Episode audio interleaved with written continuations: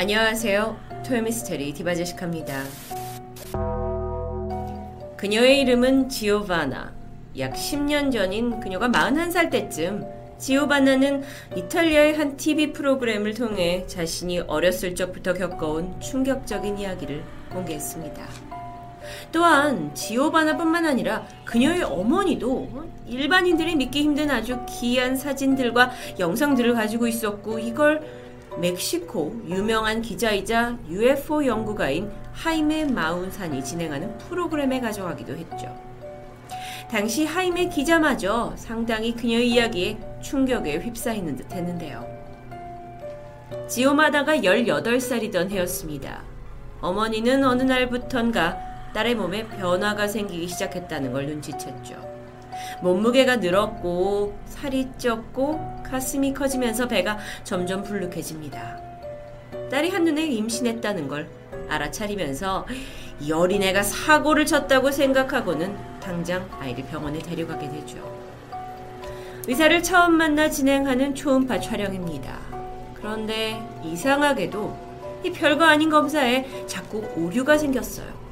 기계가 이상을 보이기도 했고 또는 찍힌 화면이 검게 되는 현상도 보입니다. 그렇게 몇 번의 시도 끝에 겨우 검사가 끝났고 의사는 사진을 보면서 고개를 갸우뚱했죠. 그가 내린 첫 진단은 어머님, 지오바나는 임신한 게 아닙니다. 라고 했어요. 그런데 뭔가 확신하지 못하는 듯한 모습이었죠. 사실 그는 초음파를 통해 아기 심장 박동과 비슷한 어떤 진동을 느끼긴 했지만 정작 자궁 속의 아기는 보이지 않았던 겁니다. 아, 부모로서는 아니, 그럼 왜 우리 딸의 배가 저렇게 불러오는 것이냐 라고 묻게 되는데 의사가 조용히 초음파 사진을 건네면서 말하죠. 따님의 몸속에 전자칩 같은 게 있는 것 같아요. 그런데 이상한 건 이게 장기 깊숙이 있다는 겁니다. 이건 과학적으로 설명하긴 어려운데 그 칩이 어떻게 들어갔는지도 모르겠지만 빼내는 것도 불가능해 보입니다. 부모는 도저히 상황을 이해할 수 없었습니다. 아니, 어떻게 딸 몸에 전자칩이 있다라는 건지. 결국은 어렵게 지오바나에게 이 사실에 대해서 말을 해주는데 이 얘기에 딸이 아, 그거 아, 아무렇지도 않은 듯 이 칩의 존재를 알고 있었다고 말하는데요. 그리고 나서 그녀가 내뱉은 이야기는 실로 충격적입니다. 엄마, 나 어렸을 때 납치당했던 거 기억하지? 딸은 어렸을 적부터 자신이 외계인에게 납치당했다는 것을 자연스럽게 받아들이고 있었는데요. 그 와중에 임신을 했다는 말인데, 여러분, 분명 전 세계에는 나는 외계인한테 납치됐었다라고 주장하는 많은 사람들이 존재합니다. 아니, 그런데 어렸을 적부터 납치당한 것을 자연스럽게 인지하고 있고 임신한 것조차 놀라지 않는 지오바나에게는 도대체 어떤 일이 있었던 걸까요? 그녀의 인생이 달라진 건 4살 때부터였습니다. 어느 날 밤, 방에서 고온히 잠을 자고 있던 중에 이상한 소리와 인기척을 느껴서 눈을 뜨게 되죠. 그랬더니 주변에 온통 은색 아저씨들이 보였습니다. 그녀의 단업에 의하면 은색 아저씨였어요. 눈이 상당히 크고 사람이라고 하기엔 조금 징그러운 얼굴 형태와 굉장히 마른 체형. 소위 우리가 이해하는 외계인의 형상이었던 거죠. 그들은 지오바나를 자신들이 타고 온 UFO에 태워서 납치했습니다. 아이의 기억으로는 그들과 함께 하늘에 떠 있는 우주선으로 눈을 찌를 듯한 강한 빛과 함께 마치 청소기처럼 빨려 올라갔고 굉장히 빠른 속도로 이동했다고 하는데요. 아이는 이 모든 상황을 제대로 판단하기에는 너무 어렵기 때문에 어, 떤 상황인지 파악이 안 됐고 또 그렇다고 무서움을 느끼지도 않았다고 합니다. 그렇게 납치된 지오바나는 금속 수술대 위에 눕게 됩니다. 이 외계인들이 사람이라는 존재가 신기했던지 아이의 배를 툭툭 치기도 하고 조심스럽게 손가락과 발가락을 건드리고 몸의 냄새를 맡기도 했죠. 지오바나가 기억하는 그 기억 속에서 수많은 외계인들이 그녀를 뚫어져라 관찰하고 있었다고 합니다. 하지만 음, 아이는 그닥 두려움을 느끼진 않았죠. 그러다가 이들이 아주 커다랗고 이상하게 생긴 기구를 가지고 오더니 지오바나의 몸에 액체를 바르기 시작합니다. 그랬더니 아이의 몸이 점점 투명해져 갔어요. 어느 정도의 투명함이냐면 몸속에 있는 장기들을 하나하나 자세히 들여다볼 수 있을 정도였습니다. 그들은 한참이나 이 인간 지오바나의 몸을 장기 하나하나를 관찰했고 이윽고는 그 속에 무언가를 이식하게 되죠. 그건 아주 작은 전자칩 같은 거였는데 어린아이는 이 과정 중에서도 어떠한 고통을 느끼지 못했고 그냥 아무 느낌이 없었다고만 얘기합니다. 그렇게 모든 과정이 끝나고 외계인들은 아이를 다시 그녀의 집으로 데려다 줍니다. 음, 지오바나는 약 20분 정도 흐른 짧은 시간이라고 생각했지만 돌아와 보니까 시간은 10일 가까이 지나 있었죠. 한편 아이가 외계인에게 납치된 사이 부모님은 아침에 일어나 보니까 아이가 갑자기 없어졌어요. 너무 놀래서 실종 신고를 하고는 하루하루 열흘 동안 애타게 기다리고 있었습니다. 하지만 어느 날 지오바나가 방에서 아무 일 없다는 듯이 나왔던 거예요. 도저히 이해할 수 없는 일이었죠. 하지만 부모로서는 아이가 돌아왔다라는 사실이 더 중요했고 바로 실종 신고를 취소합니다. 그리고 엄마가 아이를 놓고 물어요. 너 도대체 어디 있었냐? 아이는 은색 아저씨들이 날 데려갔다고만 말합니다. 부모로선 뭔가 아이가 충격을 받아서 헛소리를 한다고 생각했을 수 있어요. 그렇게 아이는 다시 평화로운 일상으로 돌아왔는데요. 어느 날 지오바나가 집 앞에 있는 작은 숲에서 혼자 놀다가 어디선가 소리가 들렸습니다. 무슨 목소리로 내는 언어 같은데 전혀 알아들을 수 없는 말이었어요. 아이는 호기심이 생겼고 그 소리를 따라 숲으로 계속 들어가 보는데 이때 마주친 건 바로 그녀를 납치했던 은색 아저씨들, 외계인이었습니다. 아, 그들이 계속 뭐라고 중얼중얼 거리는데 아이는 이해하지 못하고 그러다 갑자기 마치 귀가 막혀 있다가 뻥 뚫리듯이 그들이 하는 말이 머리로 이해되기 시작합니다. 추 지오바나는 그것이 이제 텔레파시를 통해서 인간과 외계인이 소통을 한 것 같다고 말하는데요. 이런 현상은 타, 음, 다른 그 나는 외계인한테 납치당했다라는 사람들에게도 종종 있던 경우였죠. 그들이 지오바나에게 한 이야기는 이거였습니다. 너는 우리의 씨를 이어받을 아이다. 언젠가 때가 되면 너는 우리의 아이를 가질 것이다. 이 메시지 이후 그들은 사라졌습니다. 아이는 당시에 들은 메시지를 분명히 기억하곤 있었지만 그걸 모두 이해하기에는 어렸죠. 그래서 넘어갑니다. 외계인에게 이런 경우처럼 납치를 당했다는 일은 지오바나에게 그때 한 번이 아니었습니다. 성장하는 와중에도 종종 그들은 찾아왔고 밤에 와서 그녀를 조용히 납치해 간 후 관찰하는 것을 멈추지 않았죠. 그렇게 어느덧 지오바나가 18살이 됐습니다. 갑자기 하늘에서 환하고 쨍한 불빛이 떨어지더니 그녀는 자리에서 기절하는 듯한 느낌을 받았어요. 눈을 떠보니까 주변에는 굉장히 그 차가운 듯 빙하가 가득 있었는데요. 그녀의 증언에 의하면 남극처럼 보였다고 했습니다.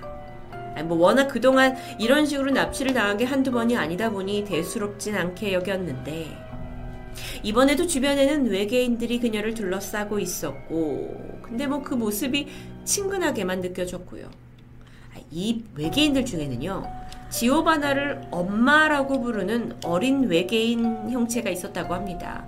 그녀는 왠지 모르는 따뜻한 모성애까지 느꼈고 그 아이를 보면서 울컥하기도 했다고 해요. 그 아이의 모습이 지오바나와 상당히 닮았던 것 같은데 머리카락이 많지 않았고 눈은 굉장히 컸다고 하죠. 외계인들은 이때 지오바나에게 이런 말을 했습니다. 너는 우리와 관계를 맺었고 너희 아이가 태어날 쯤 너를 다시 찾아갈 것이다.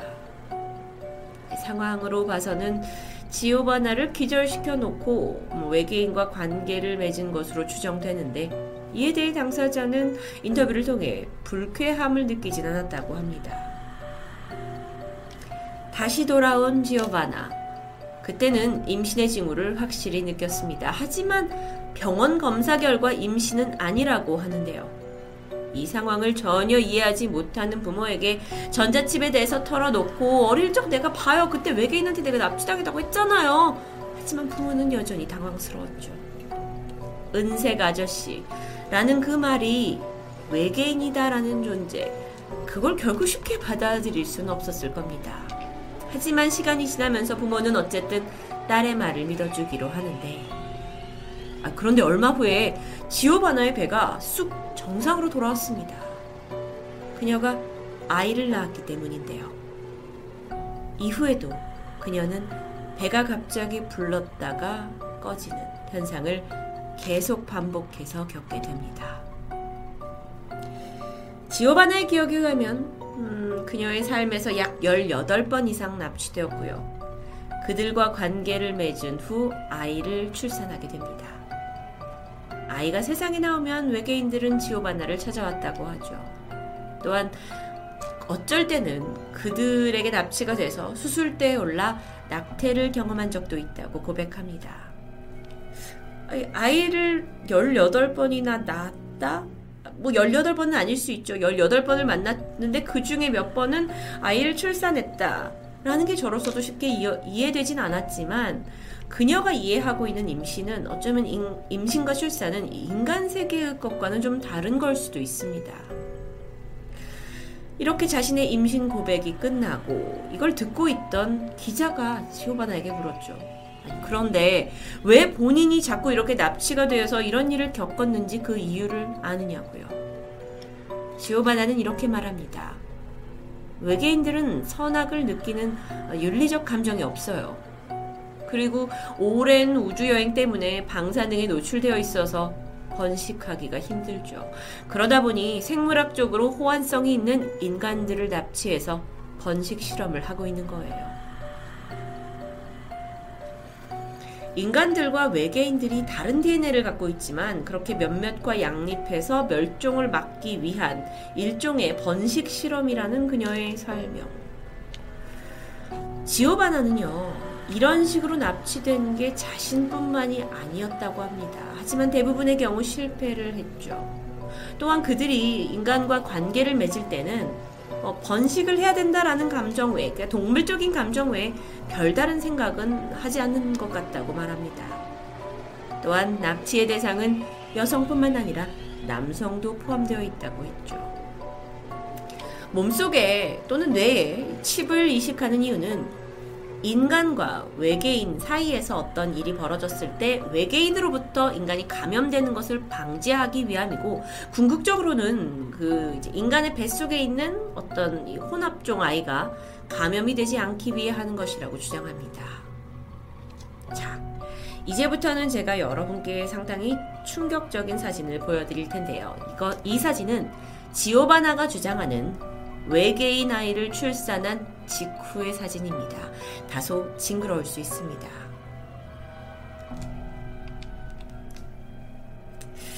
저는 한참이나 이 사진을 들여다보고 있었는데요. 지오바나는 이 생명체가 자신의 몸속에서 나왔다고 말합니다. 그리고 인터뷰 때 제출한 사진이었죠. 진짜일까요? 추 엑스레이 검사 결과 지오바나는 몸 곳곳 장기뿐만 아니라 이렇게 뇌에도 칩이 이식되어 있는 게 확인됩니다. 이건 의학적으로 어떤 칩인지 전혀 검증되지 않았다고 하는데 문제는 그녀의 몸에 이런 이식을 받은 흉터나 상처가 전혀 남아있지 않다는 거였어요. 하지만 대신에 다른 흔적은 있습니다. 이렇게 몸 곳곳에 알 수 없는 표식이 발견됐던 겁니다. 이거에 대해 지오바나는 음, 그 외계인의 실험 대상에게 남겨진 일종의 표식이라고 생각하는 것 같았습니다. 외계인의 아이를 임신했고 출산했다는 이, 이, 충격적인 과정에 대한 인터뷰를 나누는 동안 지오바나는 외계인에 대한 동정심을 보였습니다. 외계인들이 음, 인간이 느끼는 감정 중에서 특히나 눈물에 대해 궁금해하고 있다고 그들은 우리를 이해하려 하고 있다고 마치 인간들이 사는 삶처럼 살고 싶어 하는 것 같다고 말했는데요. 지오반나가 정말 그 누구도 쉽게 믿지 못할 이 특별한 경험을 세상에 알린 데는 이유가 있다고 합니다. 혹시 자신과 비슷한 일을 겪는 사람이 있다면 당신은 혼자가 아니다. 걱정을 덜어주고 싶었기 때문이라고 하는데요. 실제로 그녀의 이야기가 알려진 후 비슷한 경험을 했다면서 비밀을 털어놓은 수백 통의 이메일을 받았다고 합니다. 아, 저로서도 정말 수많은 UFO 이야기를 했지만 계속 들어도 믿기지 않는 아주 충격적인 스토리. 하지만 그 사실 여부조차 밝히기는 쉽지 않겠죠. 물론 그녀가 세간의 관심을 받으려고 머릿속에서 지어낸 거짓 시나리오일 수도 있습니다. 하지만 사실 지오바나 외에도 외계인한테 납치됐다는 사람 분명히 있었거든요. 토요미스테리 이 방송은 팩트를 밝히려는 것보다는 세상의 미스테리한 사건을 알려주는 게 목적입니다. 그래서 그렇게 어, 참 미스테리하다라는 가벼운 시점으로 봤을 때 만약 이 모든 것이 사실이라면 외계인들은 도대체 왜 무슨 이유로 인간을 납치하고 우리와 교류하려 하는 걸까요? 토요미스테리 디바제시카였습니다.